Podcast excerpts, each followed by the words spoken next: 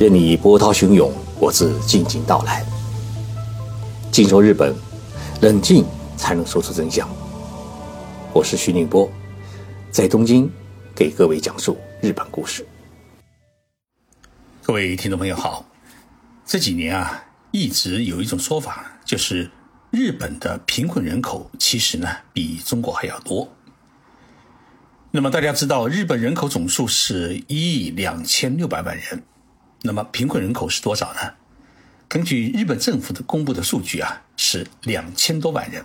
也就是说，日本的贫困率已经达到了百分之十六。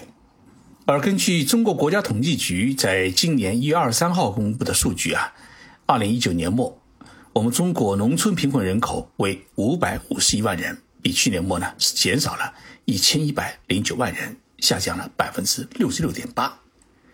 于是，许多人感觉到很奇怪：日本真的有那么多穷人吗？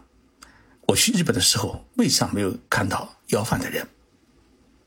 其实呢，中日两国的贫困标准不一样。我们中国呢是按照现行农村贫困标准来测算的，而日本呢是按照相对贫困标准来测算的。那么，我们中国的贫困的标准是多少呢？二零一九年啊，呃，是年收入低于是三千七百四十七块人民币，也就是每个月的收入为三百十二块人民币以下的群体为贫困人口。而联合国定义的贫困标准是每天的收入啊是低于一点九美金，也就是低于十三块钱。那么这个标准呢，跟咱们中国政府制定的农村的贫困标准是差不多，也就是说。是按照绝对贫困的标准来计算的。那么，新中国成立以来已经七十多年，我们中国啊有七亿人口实现了脱贫，尤其是二零一二年以来，我们中国贫困人口呢已经从九千八百九十九万人减到了二零一九年年底的五百五十一万人。那么今年呢还要帮助这五百多万人啊实现脱贫。这是世界的脱贫史上的伟大奇迹。那么，日本的这两百多万贫困人口是怎么算出来的呢？主管福利事业的日本厚生劳动省是这样解说的：他说啊，日本是按照相对贫困的标准计算出来的。那么，什么是相对贫困的标准？日本政府指的是年收入。低于国民平均收入百分之五十的人口是属于相对贫困人口，而世界银行制定的相对贫困的标准是低于国民平均收入的百分之三十。这么说来呢，日本的标准要比世界银行还要高。那么，日本目前的国民平均年收入是两百四十五万日元，大约合十五万七千六百块人民币。这就意味着年收入低于一百二十二万日元，也就是低于七万八千四百块人民币的人口，都属于贫困人口。那么在咱们中国啊，呃，如果年收入是七万多块人民币的话，那应该是属于高收入的人口。所以这个两国标准呢是不一样的。年收入一百二十二万日元，也就意味着他的每个月的收入呢是相当于十万块日元。也就是六千四百块人民币，在东京生活的话，呃，租借一间简易的公寓的房子呢，呃，日本叫阿巴多，就是一室带独立的卫浴间，有厨灶。那么一个月的租金啊，便宜一点的话，呃，四万日元就可以搞定。那么剩下的六万日元就是生活与交际费，一般的生活呢是能够应付。如果这十万日元拿去农村生活的话，那就可以生活的相对比较好一点。所以，中国的贫困人口主要是集中在农村，而日本的贫困人口呢，它主要集中在城市里面。也就是说，城市的平民要比农村的平民来得多。那么，日本的贫困人口主要是哪些人呢？第一，是非珍贵雇佣者。也就是说啊，合同工和临时工。日本从小泉那个时代开始，也就是上世纪九十年代开始啊，引进了美国的劳动制度，打破了日本传统的终身雇佣制度，结果呢，导致了企业内部就是合同工和临时工等非正式员工人数呢是大幅增加。根据厚生劳动省公布的最新数据，到二零一九年，全国的正式工是三千九百四十万人，比上一年增加了十八万人，但是非正式员工也达到了两千一百六十五万人。比上年度增加了四十五万人，这就意味着非正式工的比例已经占到了全国员工总数的百分之四十五。这其中相当一部分的人的收入呢，还达不到十万日元。那么第二类的贫困人口是来自于单亲家庭。日本企业当中啊，有孩子的单亲母亲作为正式员工雇佣的比例只有百分之四十三。大部分人呢是作为非正式工，那么单亲母亲啊，她既要照顾孩子又有工作，所以多数人是临时工，而且一天能够打工的时间是有限的，因为她要照顾孩子，所以每个月的收入啊普遍是不到十万日元。第三类的贫困人口是来自低收入家庭的孩子，目前日本单亲家庭的贫困率已经达到了百分之五十。日本文部科学省的统计数据显示，全国的中小学生当中，贫困学生的比例已经占到了百分之五点二。第四类的贫困人口是来自于老年人群体。厚生劳动省提供的数据说啊，六十五岁以上老年人的贫困率为百分之二十七，也就是说，四个老年人家庭当中有一个是处于贫困状态。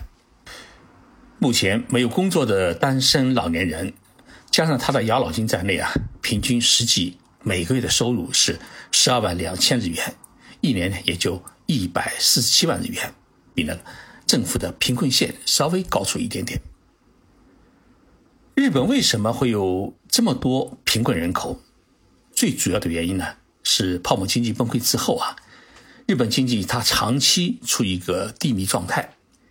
加上传统的终身雇佣制度得到了破坏，使得人们的收入和各种保障比上世纪的九十年代还要少。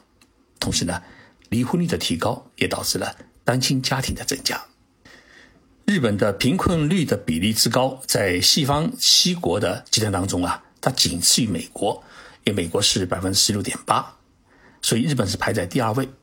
而单亲家庭的贫困率在经济合作与发展组织当中的三十五个加盟国当中呢，日本是排名第一。日本政府的家庭生活调查报告称，有百分之十五的家庭啊，他们有储蓄，属于月光家族。认为生活过得辛苦的家庭占到了百分之五十六，而单亲家庭当中呢，感觉到生活很艰苦的比例是高达了百分之八十二。从以上的数据当中，我们可以看出，作为世界第三大经济大国，日本七个人当中已经有一位是属于相对贫困者，半数以上的单亲家庭过着贫困的生活。所以，有日本的社会学家认为啊，日本早已经不是一亿中产阶级的国家，而是总贫困化国家。那么，日本政府采取了哪些措施来消除贫困的呢？跟我们中国一样，日本的贫富差距，首先是城乡的差别造成的。但是呢，日本解决城乡这种差别，也就是城乡的贫富差距的时间表，要比我们中国来得早。严格说来，日本是从明治维新时期开始着手解决城乡差别。首先采取的措施是解决教育的贫富差距。明治维新的时候啊，日本引进了西方的学校教育制度，在全国各地建立起了从幼儿园到大学的完整的近代教育体系。因此呢，日本的农村也建起了中小学。我看到过一个数据，说一九三五年的时候啊，日本人的百分之七十五是中学以及中学以上毕业，而我们中国呢，呃，百分之九十五当时还是文盲，所以。普及义务教育与实现教育公平，是解决贫富差距的一个根本。日本社会从制度上来根本解决贫富差距的，是从上世纪六十年代开始。那个时候啊，日本开始进入了一个经济高速发展时期，那么政府手里面开始有了钱，于是呢，开始建立全国城乡统一的社会保障制度。那么这一制度的核心有两项内容：第一，无论是你城市的白领还是农村的呃村夫。只要你交纳养老基金，退休之后领取的养老金，城乡都是一样的，没有城市居民和农村的差异。第二呢，无论你是贵为首相还是街头的流浪汉，只要你交纳健康保险费，都可以享受同样标准的医疗保险。首相呢也没有特权，流浪汉也不会受到歧视。除此之外。日本还采取了特殊的农产品的补助政策，来扶植农村经济，让农民富裕起来。在日本生活啊，我们常常抱怨农产品很贵，尤其是水果很贵。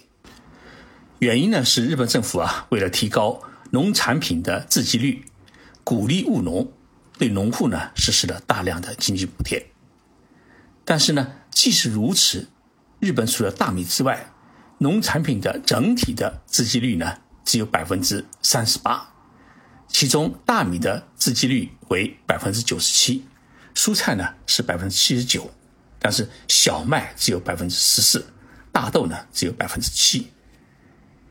正因为有政府的大量补贴，日本农民呢普遍富裕。根据日本农林水产省的调查，在二零一七年时。全国农民的平均年收入为四百五十万日元，大约合二十九万元人民币。这个数字呢，比东京企业员工的平均年收入四百三十八万日元还要高出十二万日元，大约高出呢七千块人民币。所以这就意味着日本农民的日子比东京白领们还要过得富裕。所以，日本现在的穷人。他真的不是在农村，而是在城市里面。城市平民才是日本贫困人口的主流。那么，如何来解决城市平民的贫困问题？日本政府呢，采取的措施主要有三样。第一呢，是实施大病救济制度。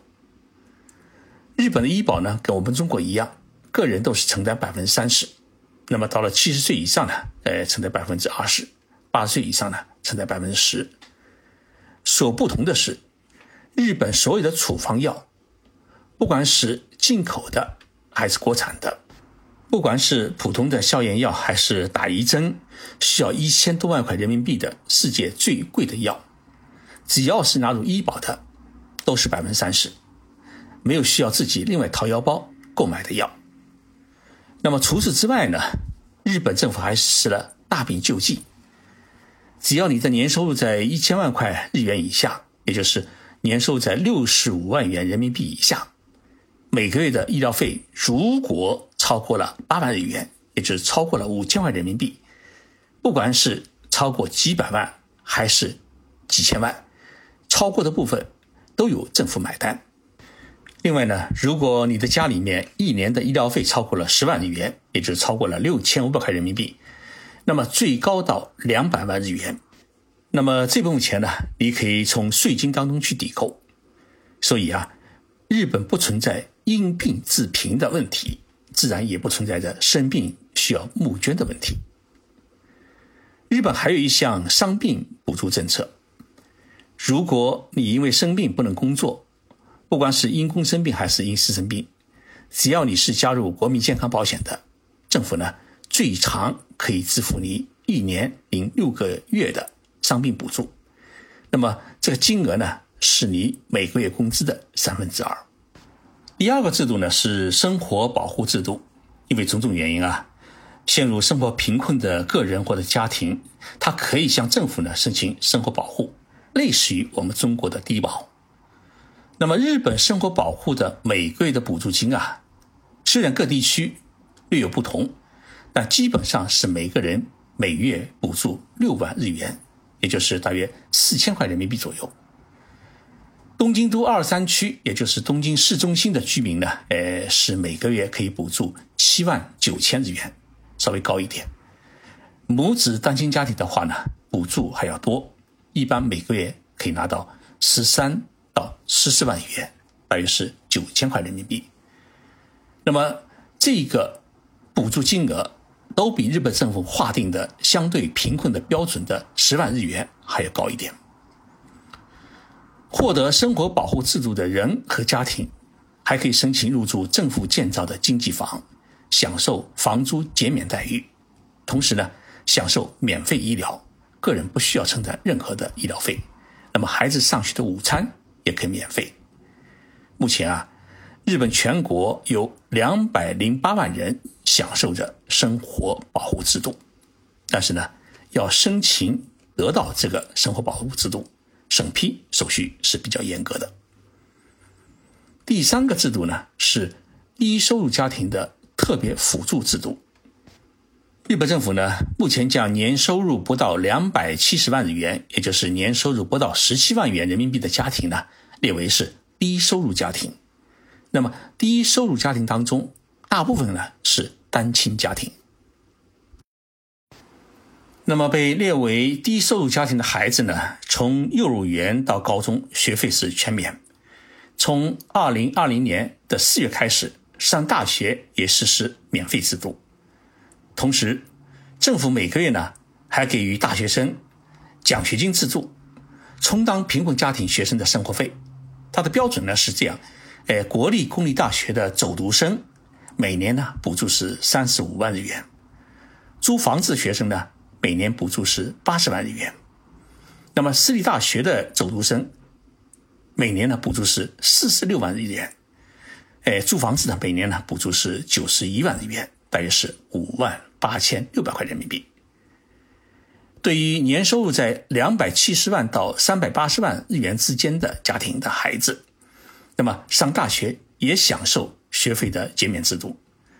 如果读国立公立大学的话呢，每年。减免学费是五十四万日元，那么私立大学每年是减免七十万日元，也就是说减少相当于一半的学费。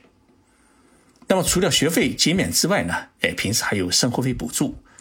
譬如啊，新冠病毒疫情发生之后呢，低收入家庭，尤其是低收入的单亲家庭，他每个月呢可以获得政府五万日元，大约是三千两百块人民币的补助。如果有第二个孩子的话呢，再补助三万日元。低收入家庭的大病救济也实行优惠，每个月的医疗费如果超过了两万五千日元，也就是超过了一千六百块人民币的话，那么以上的部分不管多少，全部由政府买单。住院期间的一日三餐的伙食费，个人只需要象征性的承担两百十日元，也就是说。一日三餐，个人只需要承担十三块人民币。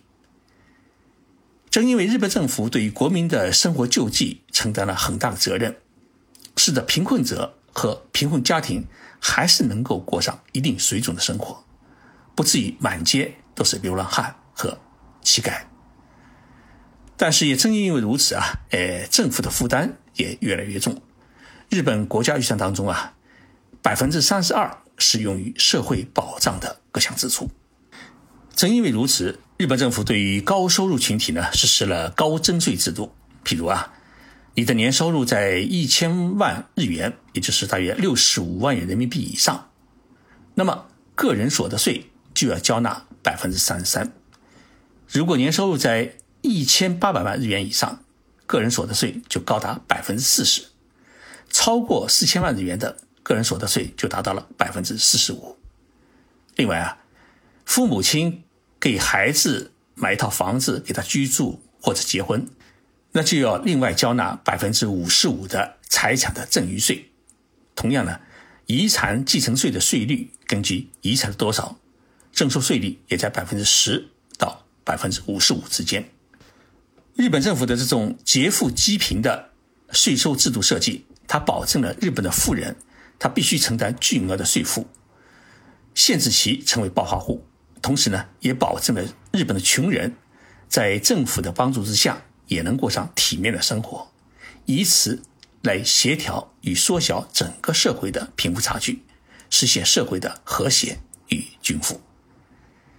节目的最后啊，请大家一起来欣赏一首日本歌手山口百惠演唱的歌曲，叫《秋阴》。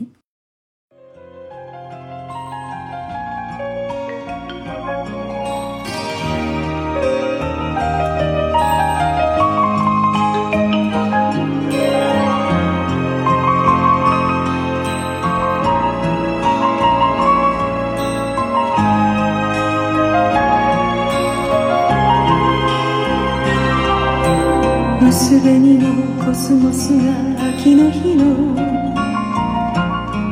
何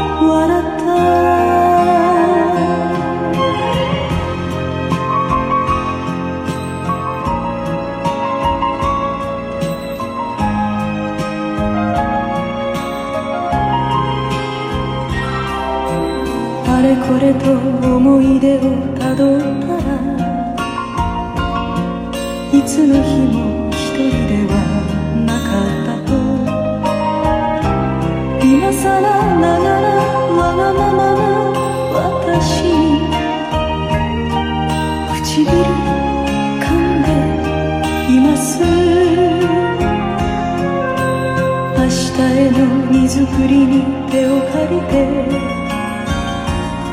しばらくは楽しげにいたけれど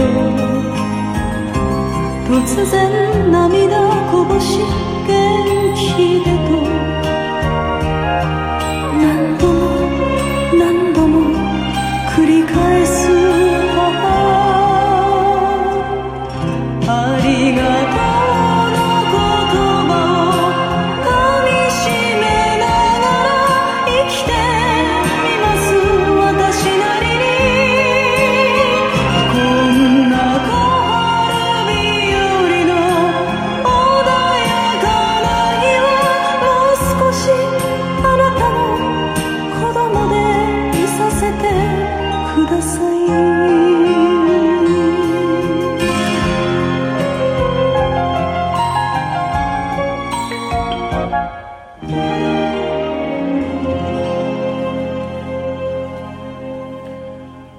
谢谢大家收听这一期的节目，我们下期节目再见。